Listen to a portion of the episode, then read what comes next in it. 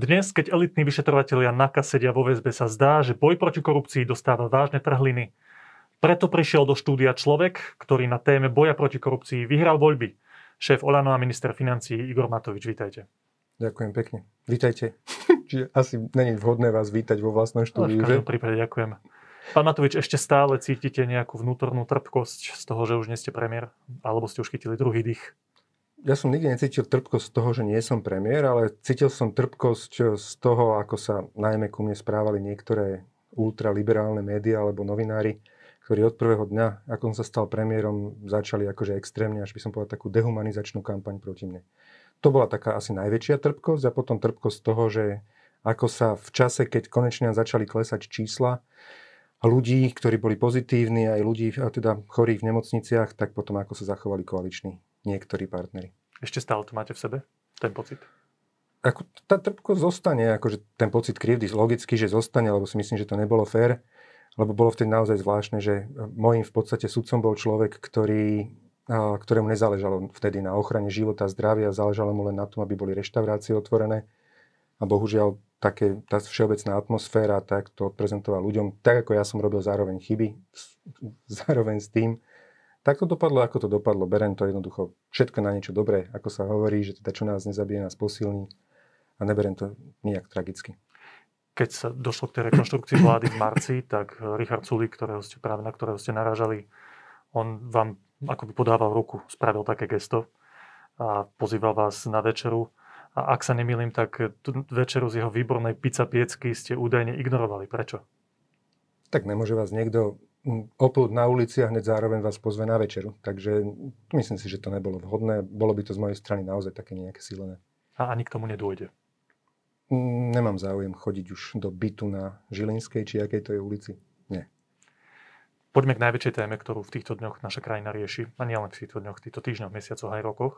Olano získalo taký neočakávaný veľký volebný výsledok preto, lebo ľudia po vražde Jana Kuciaka a Martiny Kušnírovej pochopili, aký máme obrovský problém s korupciou na Slovensku. Vy ste sa chopili moci, riešili sa veľké prípady. Obvinili sa ľudia, ktorí boli považovaní za extrémne vplyvných. Vo väzbe napríklad pán Brhel. Na pána Výboha je medzinárodný zatýkač. Vo väzbe Zoroslav Kolár. Nehovoriac o policajných špičkách. A vo výpovediach spolupracujúcich obvinených zaznelo aj meno Pellegrini. Potom sa niečo stalo. Prišla schôdzka týchto ústavných činiteľov, špeciálny prokurátor a tak ďalej. Ak sa nemýlim, na poput Borisa Kolára zvolal tú schôdzku Edo Heger, pán premiér Heger bolo to k tým manipuláciám výpovedí. Došlo k prepusteniu Vladimíra Pčolinského, zatknutie vyšetrovateľov NAKY. Čo sa stalo z tak, vášho uhla pohľadu? Myslím si, že všetci to vidíme, že momentom, ako sa do väzby dostal Vladimír Pčolinský, tak odtedy sa začali diať také trošku čudné, čudné veci. Začalo to škrípať aj samozrejme potom vo vnútri v koalícii. Sme rodina odtedy nasadila tú retoriku, ako sa tu manipulujú výpovede, ako sa tu krivdí eh, nevinným ľuďom. A dospelo to k tomu, kde to dospelo. Samozrejme, že takáto retorika bola voda na mlyn Ficovi, Pelegrinimu, aj tým ostatným ľuďom, po ktorých zákon momentálne ide. No a teraz je otázka, že aby sme to ustali, lebo teda dospelo to, myslím si, že naozaj, že už do takého vrcholného, vrcholného štádia, že si tu niekto trúfne zatýkať poctivých a statočných vyšetrovateľov a rôznymi manipulatívnymi dôkazmi sa snaží zastaviť ten očistný proces. Takže treba sa opäť eh, chopiť, by som povedal, témy spravodlivosti a bojovať o túto zástavu a, a zvládnuť tento bod zlomu, lebo naozaj to je pre Slovensko bod zlomu. Vy ste už povedali vo vašej odpovedi, že ten zlom nastal podľa vás vtedy, keď zatkli pána Pčolinského. A vtedy sa začali diať nejaké veci. Pracovala podľa vás Slovenská informačná služba na tom, aby účelovo spochybňovala prácu vyšetrovateľov NAKA? Nemám na to dôkazy. Niektoré indície o tom nasvedčujú. Žiadny dôkaz o tom nemám naozaj nech to vyšetrujú orgány činné v trestnom konaní. Našim cieľom bolo rozviazať ruky poctivým vyšetrovateľom, prokurátorom, sudcom a oni si urobia svoju prácu. Keď takému niečomu prišlo, tak sa na to určite príde. Keď ste ale povedali, že to podľa vás začalo vtedy, keď zatkli Vladimíra Pčolinského, tak na čo ste narážali? No, že keď nemáte normálne, dôkazy o tom, by som si povedal, začala účel. Naražal som na to, že taký pohľad, by som povedal, že z helikoptéry, či pohľad politikov, ľudí, novinárov, že vlastne odtedy sa ako keby e, niečo, niečo zlomilo a, a začali také, také zvláštne teda procesy. Aj tá schôdzka, ktorá potom bola desiatých e, ústavných činiteľov niekde v, teda v priestore SISky, potom tajná správa SIS, prezentovaná, všetky tie okolnosti okolo toho, ako nevzbudzuje to vo mne dôveru. ale hovorím, nemám žiadne dôkazy o tom, že by, že by SIS manipulovala, stala za tým, hoci teda viaceré indície tomu možno nasvedčujú. Tak som povedal predtým, by som sa iba opakoval. Že máte dojem, to, dojem nie dôkazy. Ono sa to... Dojemné dôkazy? Tak máte bola? dojem, nie dôkazy. Aj tak, áno. Myslím, že viacerí však na Slovensku majú dojem a nie dôkazy. A ja zase pevne verím, že tak ako aj pri tomto skorumpovanom systéme, ktorý dnes sa tu rozklada, ktorý teda riadili Fico s Pelegrínim, tak eh, nakoniec, aj keď si všetci mysleli, že v živote to neuzrie svetlo sveta, ľudia sa o tom nedozvedia, tak ak takémuto niečomu v Siske prišlo, tak sa nakoniec o tom dozvieme. Prípad Pčelninsky veľmi krátko, pár dní, týždňov pred podaním obžaloby na súd v jeho prípade prepustil pán Kandera v mene generálneho prokurátora Vladimíra Pčolinského na slobodu. Presvedčili vás osobne tie právne argumenty, ktoré pán Kandera použil? Ja by som, pre mňa prípad Pčolinský má také dve roviny. Ja osobne ľudský s Vladom Pčolinským sa stretol možno, ja neviem, preženiem 5-6 krát asi. A pár hodín teda ako, ako premiér som s ním strávil, diskutovali sme o tom, že ako má predstavu uh, viesť SIS, alebo tá Slovenskú informačnú službu a ja som tú dôveru, aj keď som na začiatku mu nedôveroval, by som povedal, že som bol veľmi opatrný, tak tú dôveru som voči nemu získal. Nechce sa mi ľudsky veriť, že to spravila, že by teda sa ulakomil na nejaký 20 tisícový úplatok, ale čo sa týka poprávnej stránke, ten proces, ktorý tu prvý námestník generálneho prokurátora zvolil a ako si teda zneužil doslova podľa môjho názoru paragraf 363, tak to je, a to hovoria naozaj špičkoví právnici na Slovensku, aj sudcovia, aj teda prokurátori znali veci, že to nemá období takéto ohýbanie práva. Ako ktorý? Bol tu pán dekan právnickej fakulty Eduard Burda, ktorý tvrdil, že jemu to dáva absolútny zmysel, čo tam pán Kandera napísal. O aké názory sa vy opierate, keď hodnotíte to rozhodnutie? Viete, nie som, nie som právnik, ale v prvom rade sa opieram o náš verejný prísľub e, voči, voči ľuďom z programu vyhlásenia vlády, že, že vláda zabezpečí, aby sa dôsledne naplňal, alebo dôsledne zabezpečí, aby sa nedávali tzv. negatívne pokyny zo strany teda generálnej prokuratúry a v tejto súvislosti zmeníme paragraf, alebo zvážime zmeniť e, paragraf 363. Počkajte, tak toto bol... je napísané v tej dohode? Takto je napísané, áno, v programu vyhlásení vlády. No, pán Kolár argumentuje, že to nejakým spôsobom prehodnotíte, že to je tam napísané takto menej to je dru- konkrétne. To je druhá časť vety. Ale prvá časť vety je v programu vyhlásení vlády, že vláda, parafrázujem, vláda dôsledne uh, zabezpeč, alebo vláda dôsledne zabezpečí, aby sa nepoužívali alebo nevydávali negatívne pokyny zo strany teda prokuratúry a v tejto súvislosti zváži zmenu paragrafu 363. Tak to je tam tá veta, dá sa to mhm. nájsť. Boli skoro sa odvoláva na to slovo, že zváži. No však on hľadá iba to slovičko, to, to, ktoré to možno robí trošku slabšie, ale podstata tej vety a, a sila tej, toho verejného prísľubu v programu vyhlásení vlády tejto koalícii je, že prokuratúra nebude dávať negatívne pokyny. Toto bol jednoznačne negatívny pokyn povedať prokurátorovi, že toto v podstate zametieš pod koberec a teraz nejde o to, že či tam bol samotný prípad Pčolinského alebo Haščaka, ale jednoducho, že taký pokyn voči podriadenej prokuratúre ide, tak to je zametanie pod koberec de facto negatívny pokyn. Je to v rozpore s programom vyhlásením vlády, našim záväzkom a preto to musíme zmeniť. Generálny prokurátor Maroš Žilinka sa aj verejne vyjadril, že on bol nerád, keby sa to menilo, lebo by sa ocitol viac menej v úlohe štatistu. Tá jeho pozícia bola oslabená. On sa stal generálnym prokurátorom aj vďaka hlasom Oľano. Dôverujete mu vy osobne, že robí svoju prácu čestne a nezávisle alebo nie?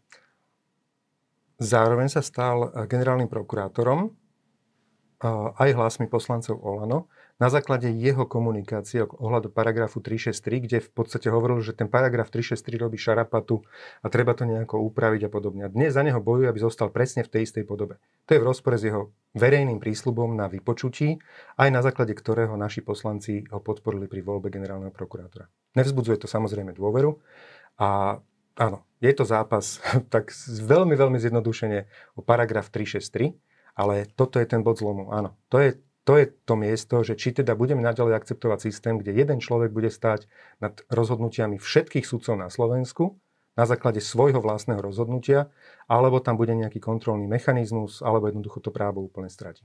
Pán Žilinka to môže to, čo hovorí dnes, tvrdiť z viacerých dôvodov. Jeden je taký, že má naozaj že úprimný právny názor, ktorým si myslí aj po prehodnotení svojho predošlého postoja, že by to malo zostať tak, ako to je. Druhý je, že má nejaké iné motivácie. Keď sa Igor Matovič dnes pozrie na Maroša Žilinku, vidí v ňom človeka, ktorý je čestný, neovplyvniteľný, človek na svojom mieste? Chcem veriť, že to je naozaj jeho úprimný právny názor, ale zároveň mám eh, o svojom vlastnom tomto chceň, chceňoverení alebo túžbe pochybnosti. Druhý prípad. Elitní vyšetrovateľia NAKY, pán Ďurka, Čurila a ďalší dvaja boli vzatí do väzby, aj šéf policajnej inšpekcie. Vy hovoríte aj verejne to deklarujete aj na svojom Facebooku, že sú to čestní ľudia, ktorí už druhú noc, alebo v prvú ste písali, tuším na Facebooku, sedia vo väzbe. Nevinní ľudia, ktorí riešili veľké mafiánske prípady a teraz sú vo väzení. Emotívne zdôrazňujete, že bojovali proti mafii. A ja sa vás pýtam, že odkiaľ máte istotu, že nespáchali to, z čoho boli obvinení? Tak, e, lebo opäť e, riadím sa názorom tých ľudí, ktorí sa vyznajú, by som povedal, v tom, v tom trestnom práve. A keď si prečítali vlastne to obvinenie, tak e, je to znôžka vraj teda takých rôznych konštrukcií, pomaly postavených na klebetách a, a domýšľaní si, len aby silou mocou, aby strčili do väzby a aby ukázali možno páni z krajskej prokuratúry, akí sú silní, že majú nad nimi moc. To, že postaviť na tom, že sa dvaja vyšetrovateľia, ktorí vytvárajú spoločne alebo viacerí, ktorí tvoria dokopy jeden vyšetrovací tím, bavia v podstate o názore, o právnom názore, že ako to formulovať, nejaké to obvinenie, a na čom ho postaviť, to je úplne normálne. Tak ako keď sú chlapi pri pive a bavia sa, ja neviem, o ženách, tak formujú navzájom svoj postoj, svoje názory.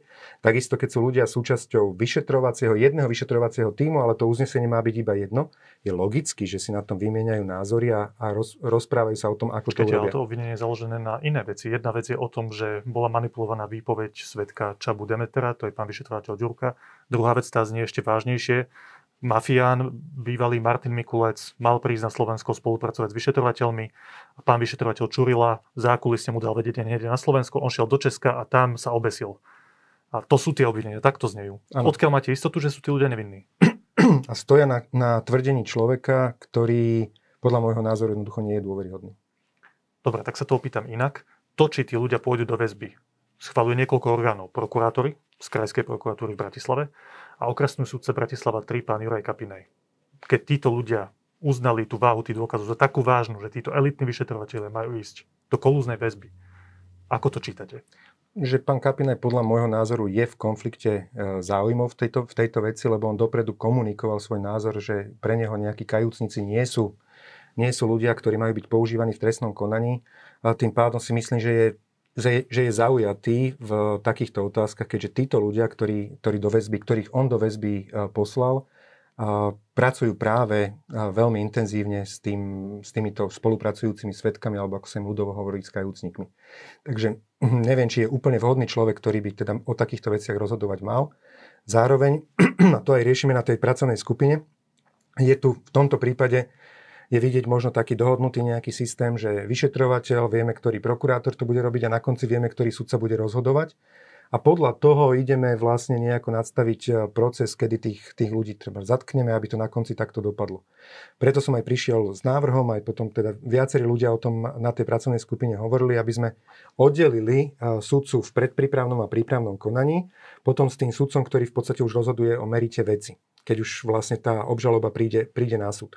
Aby tam nemohlo byť v podstate dohodnuté, že od začiatku nakoniec o vás rozhoduje ten istý sudca, ktorý vás dal do väzby a zároveň teda sa snažíme nájsť mechanizmus taký, aby, aby sa nedalo kalkulovať s tým, že kedy budeme zatýkať, že kedy tam bude sedieť ten náš správny sudca. Predpokladám, že výsledkom tej, rokovania tejto pracovnej skupiny majú byť aj zmeny zákonov ohľadom voľby policajného prezidenta, nastavenia policajnej inšpekcie.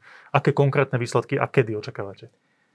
Nechcem hovoriť úplne o tých konkrétnostiach, to som trošičku vyniesol jednu, jednu vec z tých debat, ale chceme ich predstaviť e, spoločne, potom tie, tie návrhy, ktoré vyplynú z pracovnej skupiny.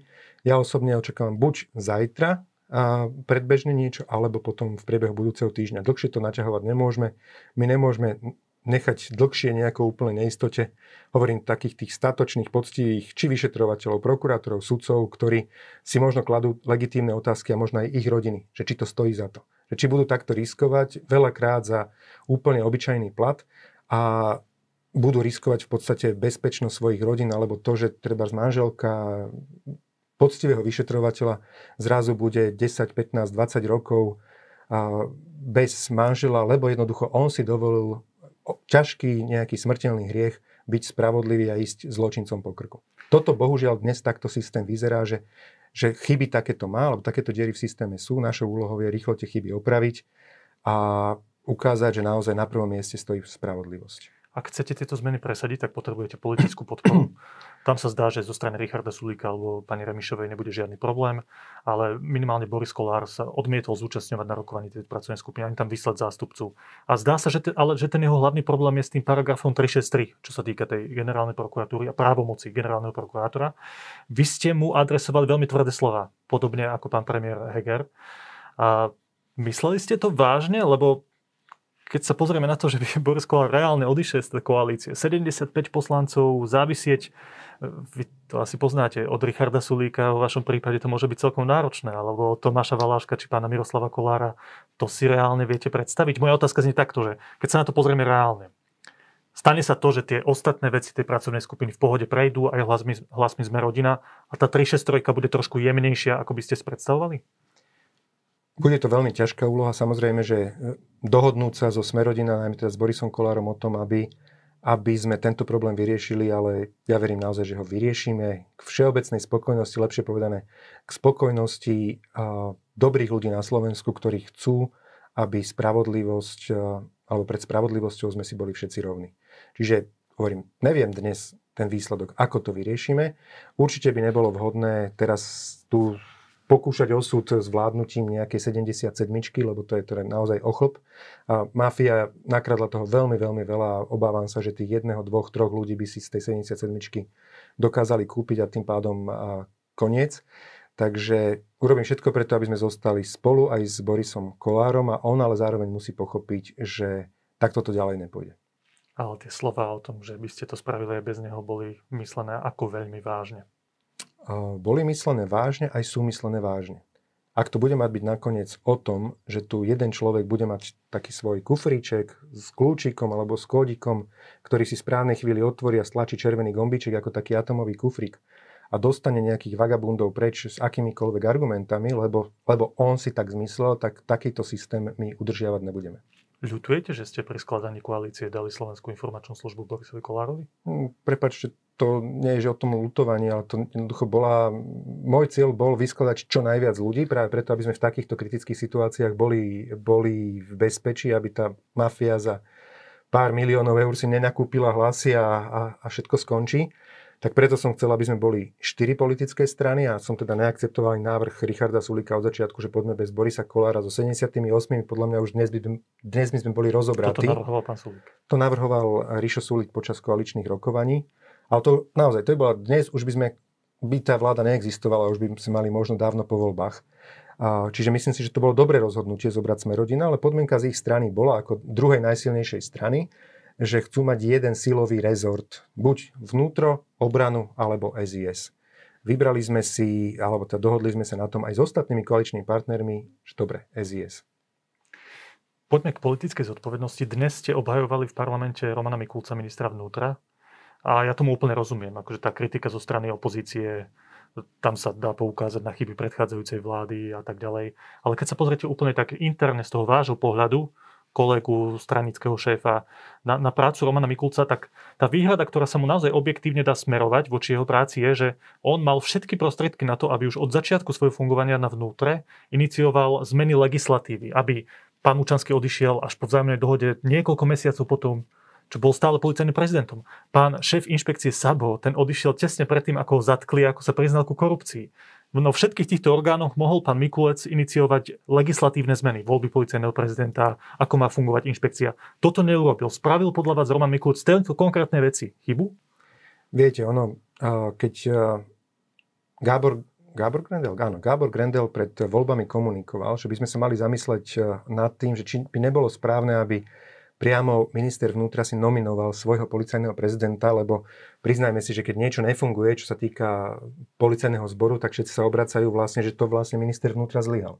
Ale v skutočnosti on nemá priamu možnosť nominovať si toho človeka, ale musí za neho niesť zodpovednosť. A keď Gabor Grendel túto otázku otvoril, tak e, výrazná väčšina aj novinárskej obce bola proti, že čo to chceme politizovať policajný zbor. Tak áno, Roman Mikulec sa pustil tou cestou, že skúsi vlastne tých ľudí, ktorí v tých funkciách sú, obrátiť na dobrú cestu, povedzme si. Že teda dobre, slúžili ste 12 rokov absolútnemu zlu, ale keď im ukážeme, že môžu byť aj spravodliví, tak tí ľudia budú spravodliví. Ukázalo sa, že to nedokážu. Že jednoducho v tých ľuďoch, v niektorých to je v DNA a preto aj teraz sme prišli s návrhom zákona, aby sme umožnili v podstate výmenu tých policajných funkcionárov, ktorí sú tam zabetonovaní, lebo smeráci si naskval v roku 2019, keď sa blížili voľby, predložili návrh zákona, kde zabetonovali funkcionárov, aby tam vlastne ich nikto nemohol vymeniť. Takže až teraz nás prichádza zmena zákona a keď vidíme, že že hold nedali si povedať a neobrátili sa na dobro, tak, eh, tak ich budeme meniť iným spôsobom. Matúš, vy ste trošku vyhli odpovedi na tú moju otázku. Ja vám poviem, že čo povedal váš kolega Juraj Krupa, ktorý tu sedel pred dvoma dňami, opýtal som sa presne tú istú otázku, čo vám, že či teda pán Mikulec neurobil chybu v tom, že nezmenil skôr legislatívu a on odpovedal, to, že tam neboli robené zásadné personálne zmeny, považujem za chybu. To sa malo robiť skôr, oveľa skôr, pretože sme rok a pol s týmito ľuďmi pracovali a dostali nás tam, kde teraz sme. Bol pán Krupa príliš prísny? Po vojne je každý generál. Asi tak by som to povedal. Ak mal takýto názor, mal ho komunikovať eh, pred rokom na poslaneckom klube, so mnou si mohol stretnúť, mohol zvolať ako šéf bezpečnostného výboru, mohol stretnúť, zvolať stretnutie jeho, ministra vnútra, mňa, prípadne iných ľudí a povedať tento názor. Ja ho počujem od neho prvýkrát.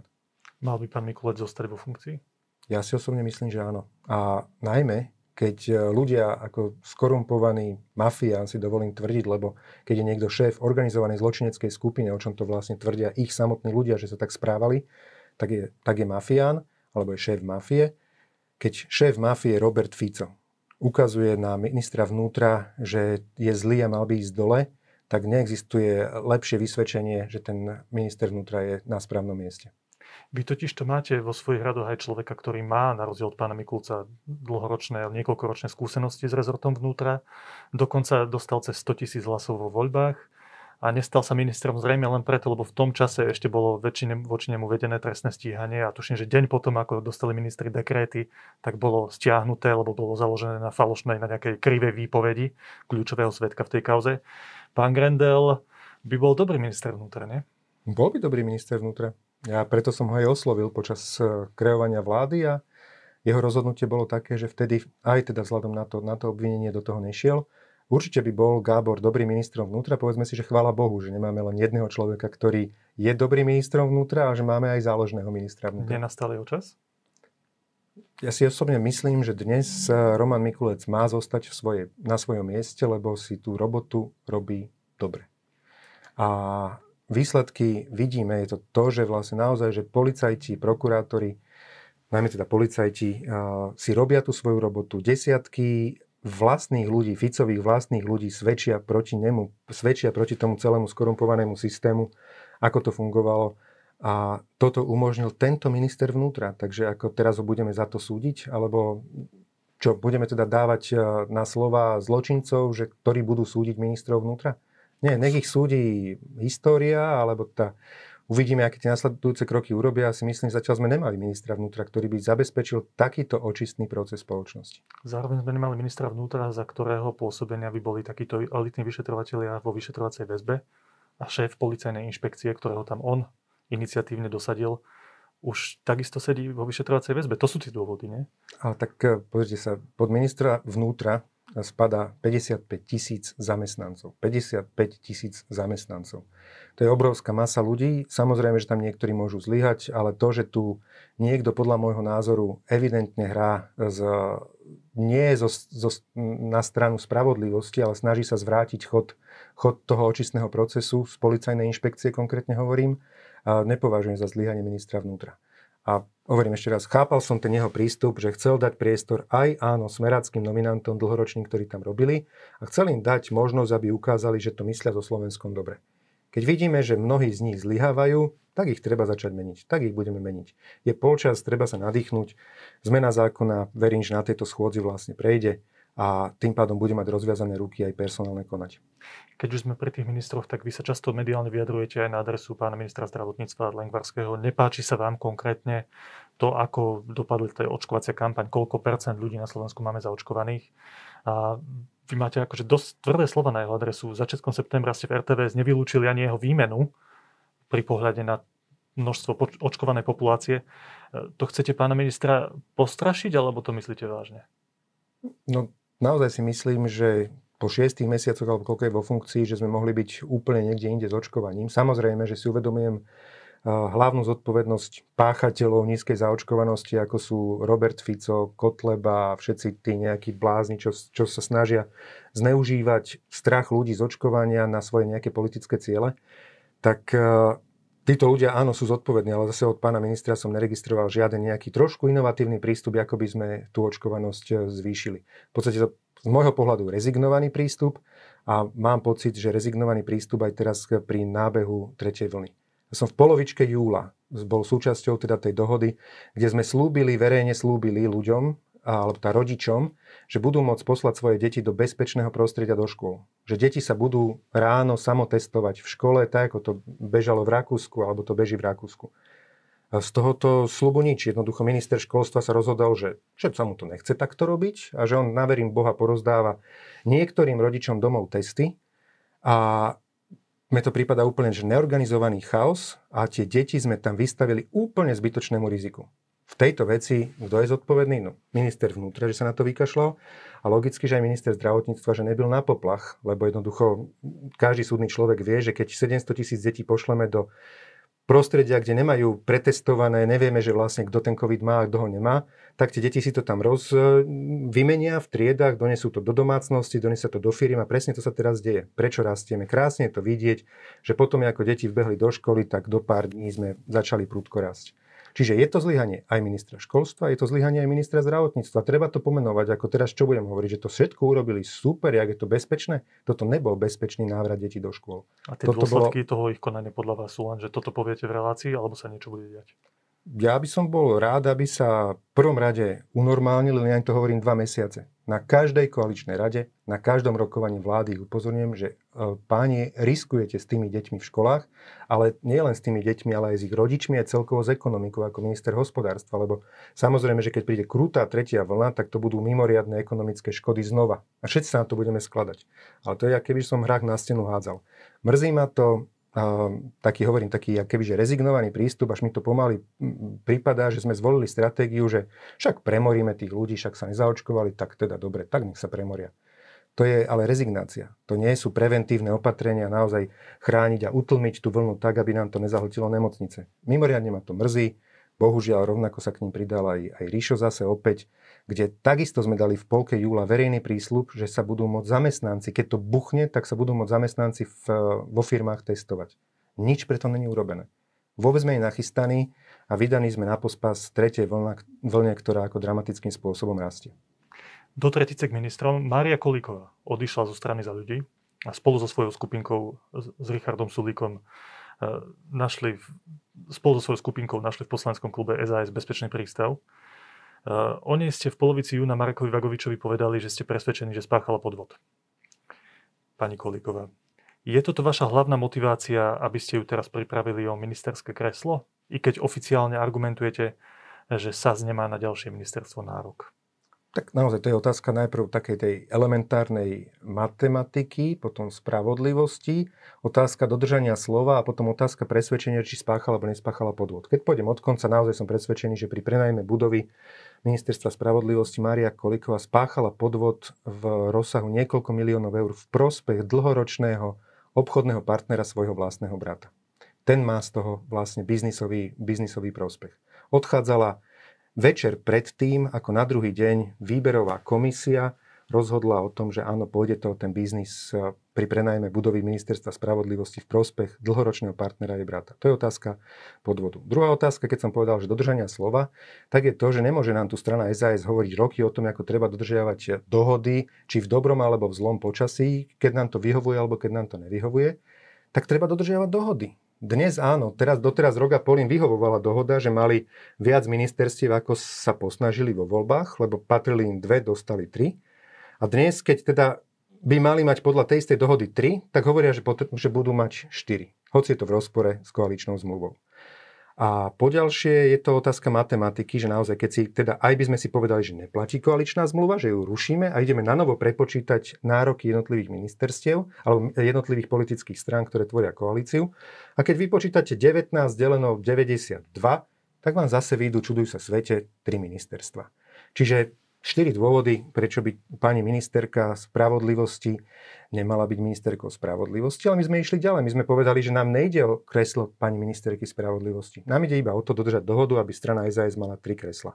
A môžu si vybrať, ktoré tri ministerstva z tých štyroch si chcú nechať. Čiže to není otázka boja proti Márie Kolikovej, to je otázka boja za spravodlivosť a dodržiavanie dohôd. Povedali ste niekoľko dôvodov, prečo by sa to malo, mal byť inak, ako to tvrdí pán Sulík. Ale potom tam je jeden veľký dôvod, ktorý hovorí v prospech toho, prečo by to malo zostať tak, ako to chce pán Sulík. Hovorte. A to je nejaká stabilita tej koalície. Pán e, Boris Kolár povedal, že on s tým nemá žiadny problém, keby to je tak, ako navrhuje Rišo Sulík. Pán Sulík hovorí, že to je pre neho zásadná podmienka toho, aby zostal fungovať tak, ako funguje. A vieme už dobre, že v marci, ako sa to vyvíjalo v tej koalícii, ako to bolo nestabilné. Toto, keby jednoducho dáte ruky od toho preč a poviete si, OK, tak má viac tých poslancov, tak nemá aj to jedno ministerstvo, by tej koalícii prinieslo pokoj. To nezvažujete? Ešte raz, nemôže byť. Buď teda tá koalícia bude ďalej fungovať podľa koaličných dohôd, a to hovoríme teda za našich 52 poslancov, ktorí sú v poslaneckom klube.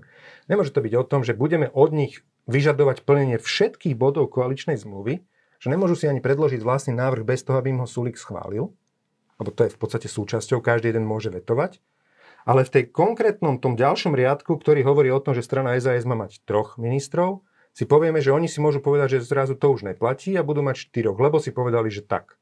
No mali sa viacej snažiť vo voľbách. Jednoducho tú dôveru na to nedostali vo voľbách, aby mali o ministerstvo viacej.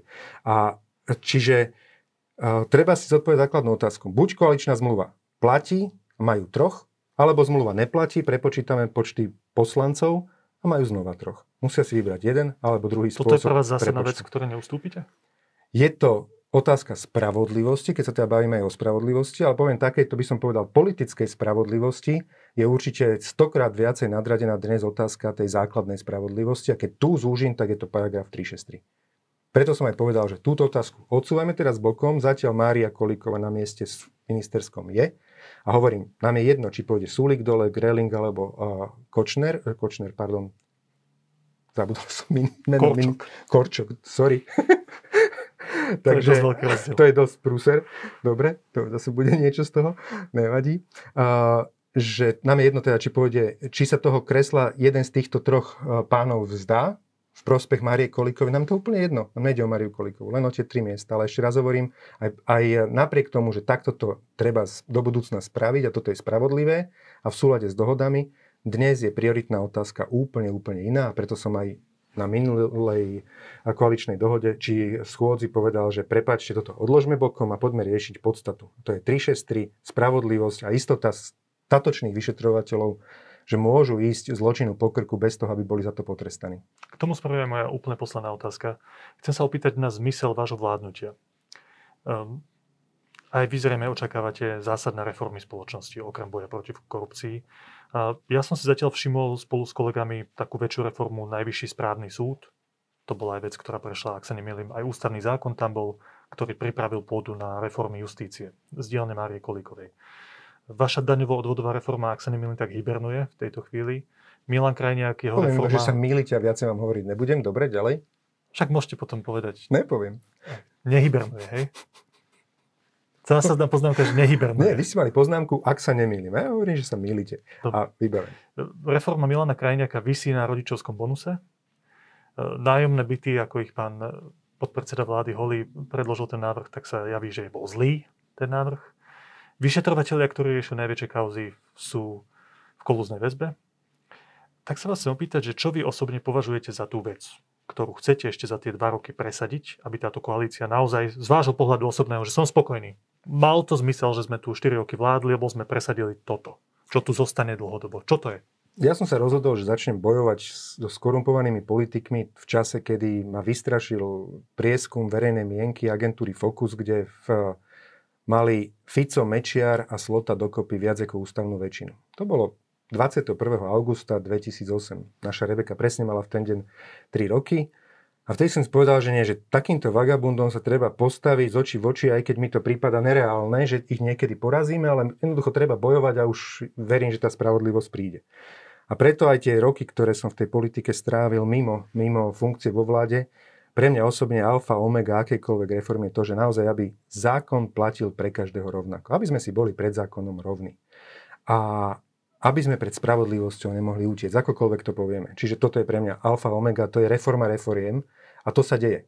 To je výsledok toho, že naozaj 26 ľudí z tej Ficovej skorumpovanej mafie, z toho zorganizovaného zločineckého systému, 26 ľudí sa dnes už priznalo a hovoria, a to nie že takí tí kajúcnici, o ktorých tu Fico sa silou mocou hovorí. To sú ich priamo ľudia v obrovsky vysokých funkciách, ktorí hovoria, ako to fungovalo, je im to ľúto, bohužiaľ tak to bolo a stovky miliónov rozkradnuté. A toto je tá základná reforma. Kebyže ani žiadnu inú by sme neurobili, tak sme urobili na 100 rokov dopredu viac, ako to, čo urobil Fico za posledný neviem Že ten zmysel tej koalície sa už prejavil. Toto je, hovorím, alfa omega.